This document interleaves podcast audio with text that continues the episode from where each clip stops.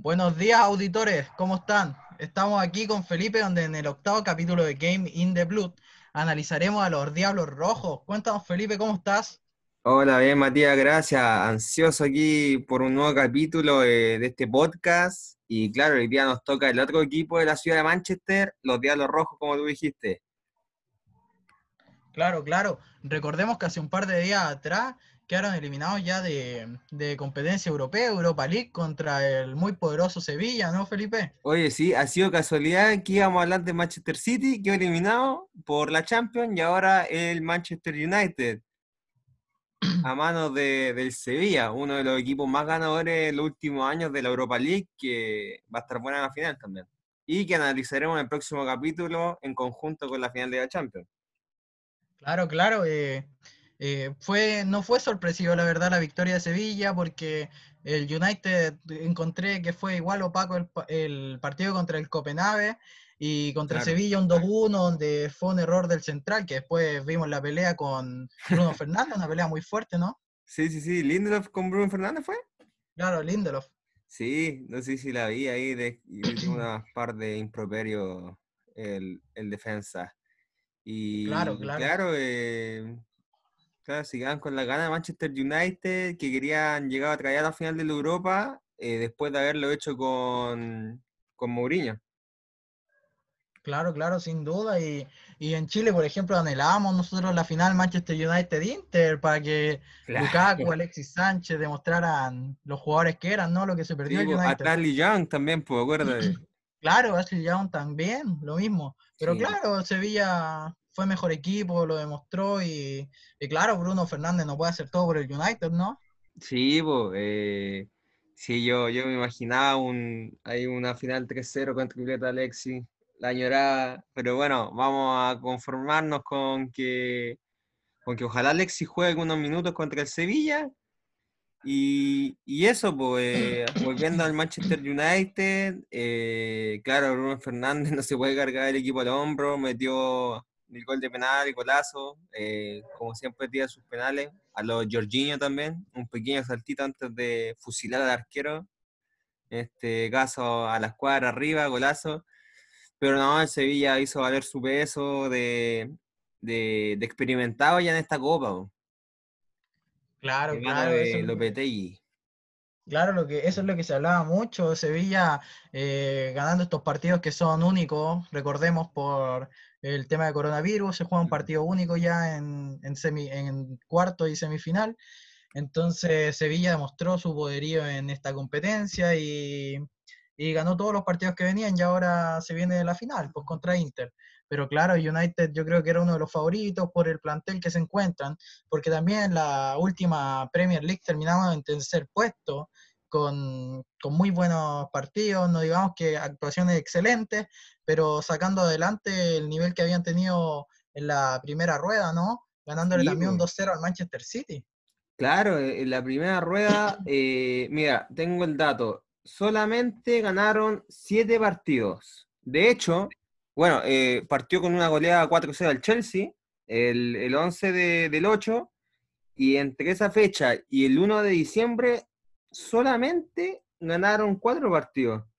Y después ya se recompusieron con un 2 a 1 al Tottenham y recordemos un 2 a 1 de visita al Manchester City. Y de ahí en adelante fue mejorando y claro, después de la llegada de Bruno Fernández fue determinante y asombrosamente termina en tercer lugar, eh, porque recordemos que Arsenal, Tottenham y Manchester United tuvieron un comienzo súper, súper malo. eh, el Tottenham y el Arsenal despidiendo a sus técnicos, Pochettino y, y ¿cómo se llama? Se me olvidó el del Arsenal, el... Bueno, el, otro tec- el técnico del Arsenal, los dos se fueron despedidos. Manchester United fue el único que conservó a su técnico y fue el que logró mejor resultado. Y gracias a eso terminaron en tercer lugar con un pasa champion, ganándolo en el último partido frente a Leicester. Así que eso, eso, eh, un equipo que tiene muchos jugadores jóvenes y que, bueno, cuando vayamos viendo su formación lo, lo iremos nombrando. Claro, claro, recordemos que como acabas de nombrar, el partido que le ganó a Leicester dejó a Leicester fuera de Champions, clasificaron a Europa, pero claro, todos tienen el anhelo de clasificar a Champions, ¿no? Y de cara a esto, United se está, se está arreglando en base al, al gran problema que hay dentro de Barcelona con nuevos fichajes, Felipe, de cara a la Champions. Entre ellos suena, según el mundo deportivo, Dembélé, Rakitic, el chileno Arturo Vidal y el francés Umtitino. Claro, sí, así lo escuché también. Eh, vamos a ver si se hace eh, realidad, porque igual recordemos que Solskjaer eh, tiene muchos jugadores jóvenes y quizás está privilegiando por ahí. Pero claro, en esa línea podría entrar Dembélé y, vamos a ver qué pasa. Sí, yo también he escuchado muy fuerte el rumor de, Arturo, así que veremos. Veremos, todavía queda un mes de mercado de fichaje más o menos. Así que, así que eso, Matías, ¿qué te parece si empezamos a analizar este equipo y empezamos por, por la posición del número uno, donde está David De Gea en el arco de los Red Devils? Claro, claro, empecemos con David De Gea, el español ex Atlético de Madrid, eh, es un buen arquero y lo demostró en Madrid, pero en la llegada a Manchester United, del último mundial con su selección eh, española, eh, ha, tenido un déclave en su nivel, un decaimiento en su nivel deportivo, ¿no? Sí, sí, ha cometido muchos errores, claro, desde el Mundial del 2018 se vino para abajo. Y, y, bueno, que lo han relegado a la suplencia en la selección española, eh, quien ganada por Kepa Rizabalaga. Claro, claro. Kepa, Kepa ha jugado igual de titular en la selección española, pese a que, como hablábamos también, Kepa tenía un nivel desastroso en el Chelsea, pero de todas maneras, imagínate el nivel de estos dos arqueros que son arqueros de renombre y que ambos estén peleando por cuál es peor, ¿no? pareciera, pareciera, eh, David Dejía no quiere ser arquero de la selección al parecer, pero bueno, veremos qué pasa porque yo creo que lo que está sucediendo actualmente con Kepa eh, va a influir mucho en la, en la portería española. Así que eso, esperemos que, eh, perdón, eh, Dejía tenga una nueva alza de nivel que, que, que, lo ha demostrado y que no cometa esos errores que tan groseros de repente que hacen perder partido lástimamente. Claro, claro. Volviendo a De Gea, eh, Manchester United eh, busca ampliar el contrato del arquero de Burling, si no me equivoco, Henderson. Que, United. Claro, claro, pero juega actualmente en Burling, ¿no? Sí, claro, a préstamo. Ah, pero.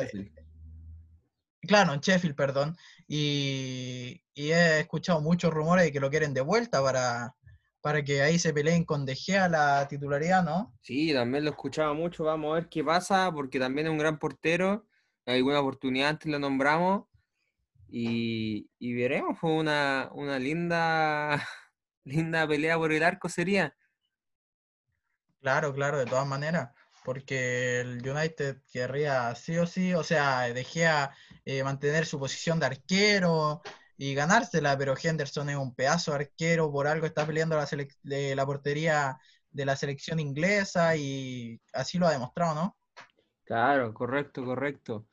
Eh, bueno, también eh, siguiendo eh, más adelante la defensa, también hemos jugadores muy jóvenes, como el lateral Van Wisaka, y por el otro lado tenemos a un jugador que ha ocupado mucho últimamente Ole Gunnar Solskjaer, que es el joven Brandon Williams de solo 19 años. Eh, le está dando bastante tiempo y, veremos qué pasa. Es un equipo muy joven, como te digo. Eh, Maguire, bueno, es de central, eh, tiene como 25 años, si no me equivoco, de andar por ahí, el capitán, 26, corrijo. 27, 26, sí, 26.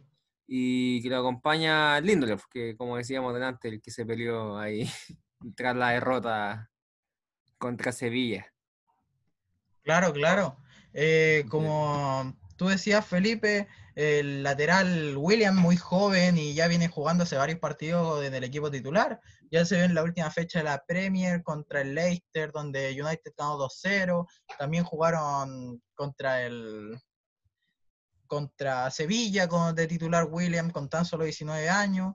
Y los zagueros centrales como Harry Maguire y Lindelof eh, Maguire da mucha seguridad, tiene, tiene cabezazo, es un jugador muy alto, fuerte, pero Lindelof da de qué hablar igual, ¿no? Sí, sí, a veces no muy seguro, y... pero fíjate que como dato, eh, Harry Maguire, Víctor Lindelof, Aaron, Wisa Aaron Juan perdón, y David De Gea son los cuatro jugadores con más minutos en, en, el Manchester United. O sea, tenemos una defensa prácticamente casi titular, exceptando, exceptuando perdón, eh, a Brandon Williams, quien gracias a su edad y su buen rendimiento que ha tenido, le ganó la banda izquierda a Luke Chao. Pero claro, es una cosa muy sólida la defensa. Eh, Harry Maguire ha jugado más de 4.900 minutos, algo impresionante en realidad. Así que, así que eso, eh, yo creo que hay que darle tiempo y la próxima temporada sin duda ha uno de los equipos que va a pelear la Premier League a, a mi gusto. No sé qué opinas tú. Eh, no, eh, yo creo que no, no, va a pelear definitivamente la Premier League. Si bien le va a alcanzar para quizás clasificar a Champions, Europa, y eso de cara, yo creo que se viene muy fuerte aún eh, el Liverpool. Yo diría que más que el United va a pelear el Chelsea, Felipe, ¿no? Claro, por supuesto, sin duda. Claro, claro. Eh, lo otro, Ambisaka, eh, el lateral derecho, tiene tan solo 22 años. Encuentro que es muy, muy buen jugador. Y Lindelof, no encuentro que sea un mal jugador, pero de todas maneras ha dado mucho que hablar, porque igual en, el, en la presente temporada, con la, en la eliminación contra Sevilla, se vio que no hizo nada, nada con, eh, de cara al último gol, no marcó, se lo llevaron y fue, a, a mi parecer, absolutamente culpa de Lindelof el último gol, ¿no? Claro, eh, sí, al Manchester United le vendría bien el fichaje de, de otra defensa. Eh, como recordemos, hace un tiempo atrás ya eh, se fue Marco Rojo. De banca tenemos a Bailey, Eric Bailey, sí. Y, y nada, nada, pues, no tenemos a otro defensa que, los suplente, eh, que sea suplente de él. Y él claramente, como tú dices, no ha tenido un buen rendimiento. Y claro, veo con buenos ojos un fichaje por ahí.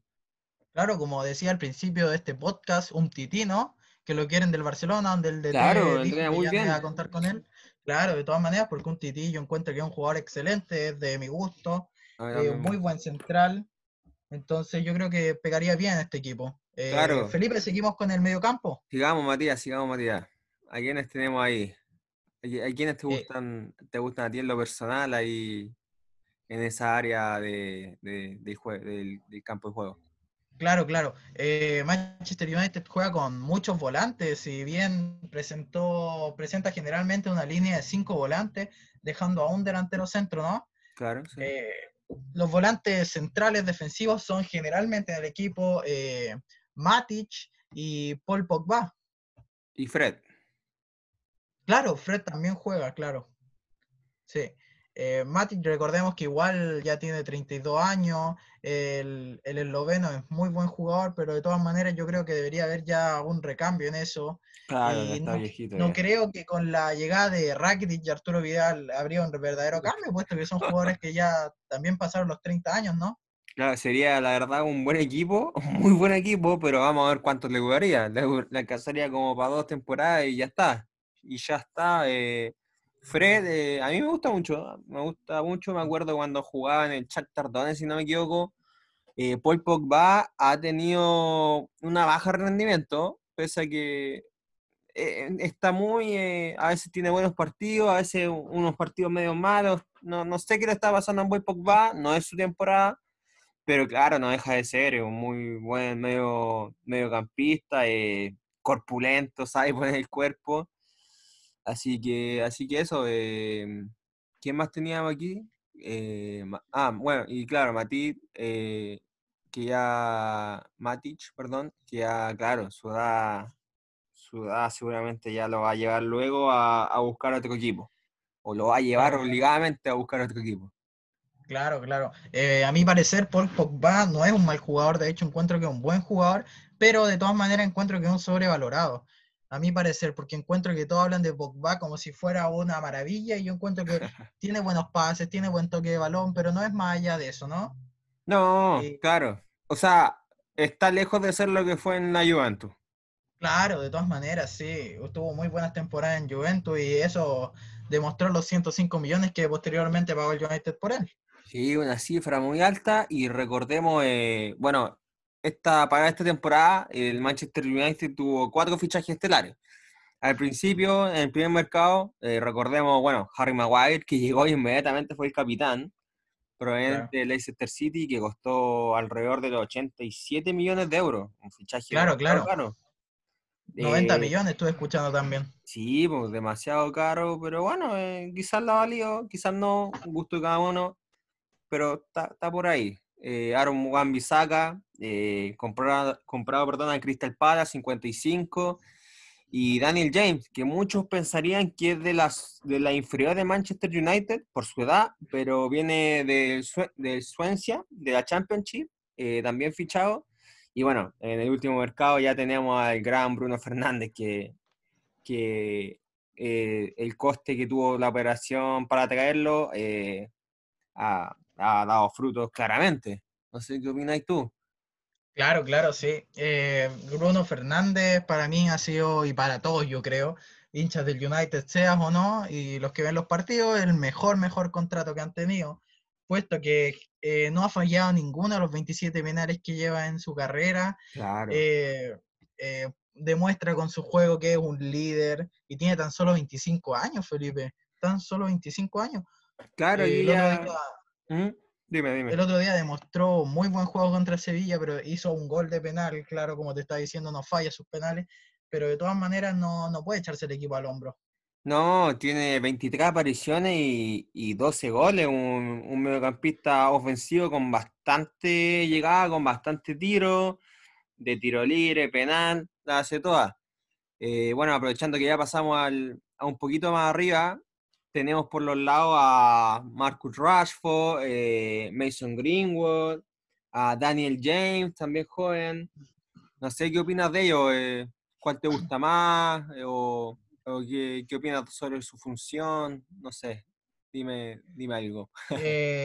Voy a empezar con Rashford. Rashford de naturaleza delantero centro. Yo no sé qué hace Solskjaer haciéndolo jugar como eh, puntero izquierdo, extremo izquierdo, y poniendo a Marcial de 9.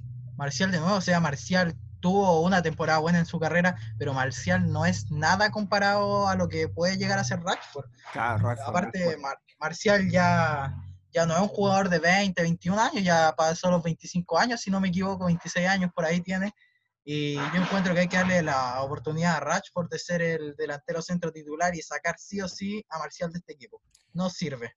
Claro, eh, claro, a mí me gustaría que jugara el joven Daniel James, donde eh, hipotéticamente juega Rashford cuando juega por izquierda, y Rashford también lo pongo de centro delantero, eh, es un centro delantero muy potente, con muy buen tiro, eh, y, y no, eh, muy bien, muy bien, me gusta mucho. Eh, por la derecha Mason Greenwood, a mí lo personal no, no me gusta mucho. Yo haría algo por ahí, algún fichaje, no sé, pero a mí no me termina de convencer. El galés, si no me equivoco. Claro, claro, es inglés Greenwood. Eh, Mm. tiene, pero Felipe, fíjate en algo, Greenwood tiene 18 años. Tiene 18 años, un jugador demasiado, demasiado joven. Y yo creo que darle estos minutos va a servir mucho para, para que en unos dos años más sea titularísimo, sin duda, y, y lograr el nivel que se le espera, ¿no? Por algo, con 18 años está jugando muchos partidos de titular eh, contra el West Ham en la penúltima fecha de la Premier, marcó el gol del empate. Y yo creo que hay que darle minutos, claro, comprar un delantero como sería Dembélé, como el jugador de Barcelona, que el DT holandés Que que juega ahí, hoy. Claro, no, no va a contar con él puesto a las lesiones, no, no, no ha dado el peso que debería. Entonces yo creo que Greenwood sería un muy buen recambio para Dembélé si es que llegase a este equipo. Claro, sería un buen fichaje que además también es joven y, y claro, eh, Mason Greenwood, eh, Brandon Williams, Daniel James, Marcus Rashford, Aaron Wan-Bissaka son jugadores muy jóvenes, eh, de los 19 a los 22 años. Son cinco jugadores y, aquí está el futuro de Manchester United. Pese a que, como te digo, Greenwood no me convence, pero claro, su edad eh, es por su edad. Claro, eh, darle un recambio, yo creo que estaría bien para que madure y para que la competencia por el puesto le ayude. pues. Claro, de todas maneras, sí.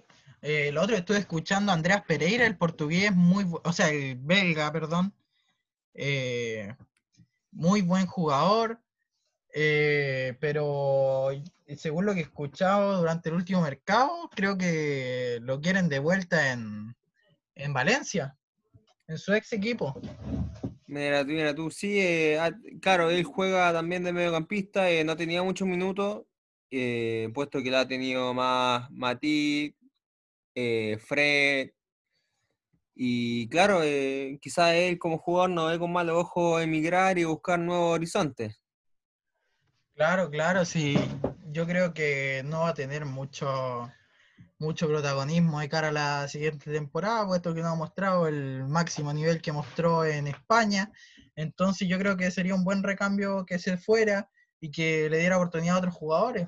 Lo otro que, que, Manchester United anhela durante muchos años es Jadon Sancho, el inglés que juega en el Borussia Dortmund, pero eh, creo que lo rechazó rotundamente que no se quería ir al United.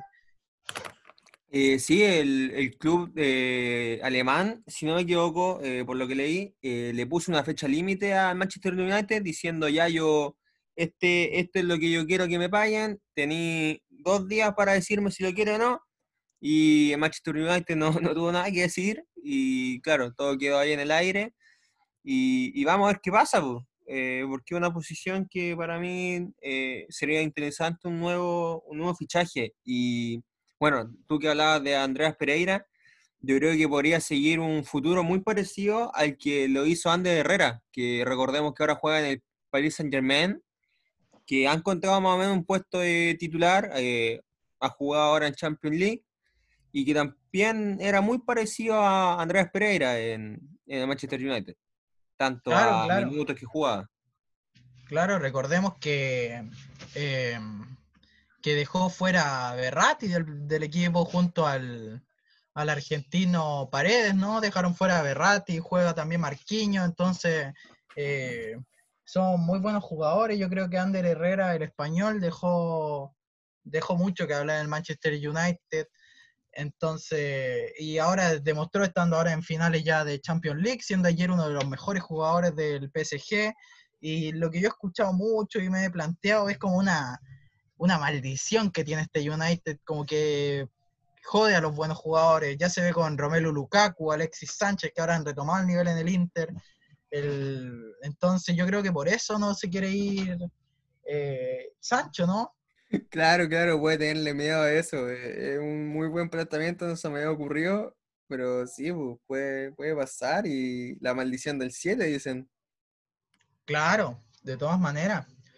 Entonces, yo creo que ese puede ser uno de los miedos que tiene Sancho, llevarte que el United lo encuentre un equipo muy mediocre, no es lo que fue anteriormente, donde salió campeón de Champions, era dominante en Inglaterra, no había equipo mejor que el United, entonces ahora encuentro que un equipo mediocre, que tiene muy buenos jugadores, pero que no levantan la cabeza, el Bruno Fernández ha demostrado que es un pedazo de jugador, pero pues, por ejemplo Pogba bajó, el mismo Maguire, De Gea, eh, son nombres, grandes nombres, puros jugadores de selección, Pogba campeón del mundo, entonces que bajen tanto el nivel es inverosímil, ¿cachai?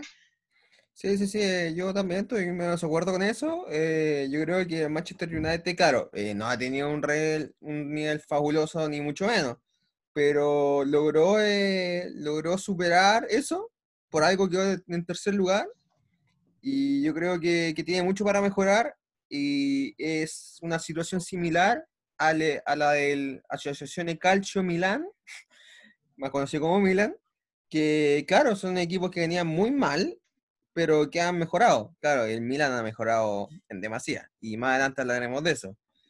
Pero, claro. bueno, eh, así, que, así que eso, Matías, eh, ya analizamos el equipo y ¿alguna opinión final sobre Manchester United?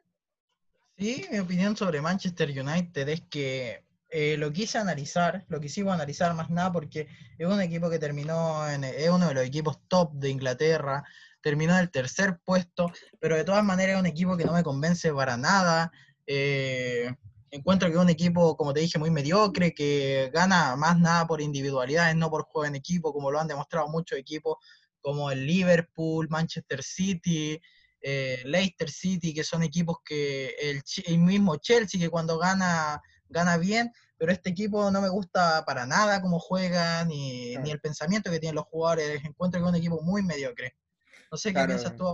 Claro, los equipos que nombraste, claro, no juegan como individualidades, sino como equipo.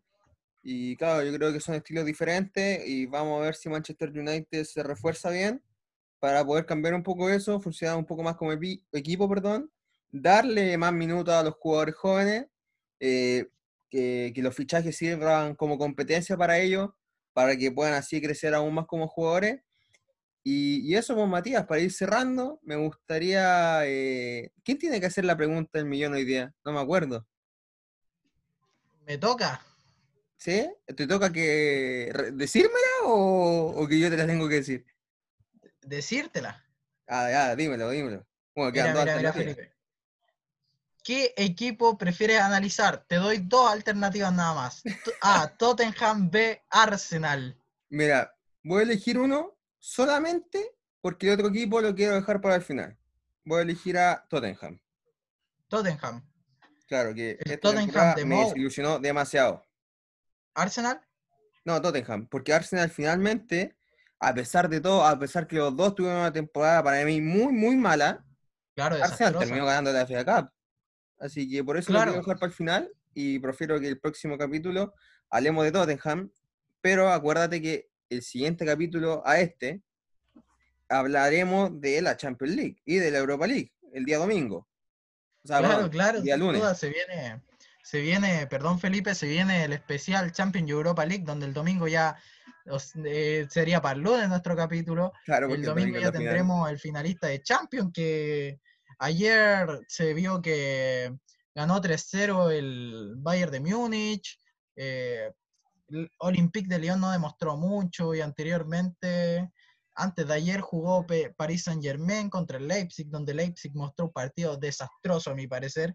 El PSG tuvo buenas individualidades, pero no hizo mucho no fue un equipo que jugó muy bonito a mi parecer y Leipzig no, no sacó la tarea adelante, no se esforzó, nada. Entonces se viene esta gran final donde Neymar relució por su buen juego también. Y va a estar muy buena. Y aparte se viene Europa League ahora el próximo viernes, la final entre Inter de Miranda, Alexis contra Sevilla, ¿no? Claro, eh, sí, eh, ahí ya eh, el próximo lunes analizaremos esto, lo veremos más profundidad y posteriormente juega hablar del Tottenham, así que ya tenemos la parrilla lista para la próxima semana, para que nos escuchen, no nos dejen de escuchar. Así que eso, para ir cerrando. Hasta luego, Matías, cuídate y no salgas. Claro, claro, Felipe. Adiós auditores, un abrazo de gol como los de Chupete Suazo. Hasta luego, cuídense.